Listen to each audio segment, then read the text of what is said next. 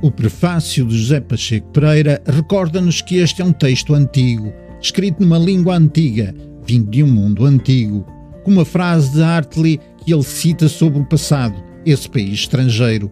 Para além da tradução, Maria Mafalda Viana conduz-nos também pelos meandros da obra, num pequeno ensaio logo no início.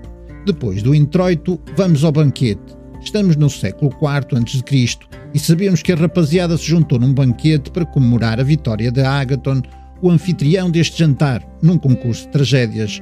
Mas como tinham exagerado na bebida no dia anterior, decidem falar mais e beber menos, o que iria contra a norma nestes banquetes, onde a bebida acabava sempre por levar a melhor.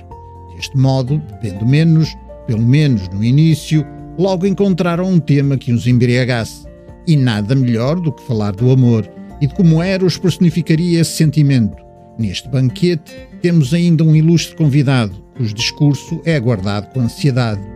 E Sócrates não haveria de fraudar. Pela voz de Utima, ficamos a saber das escadas do amor, cujos degraus começam no âmbito da beleza corporal, indo até ao nível mais elevado, o espiritual.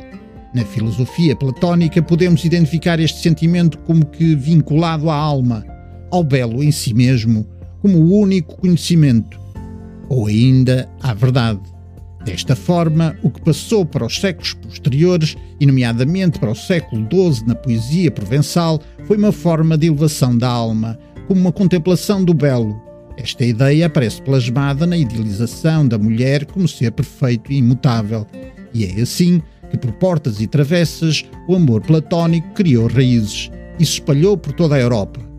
Boas leituras!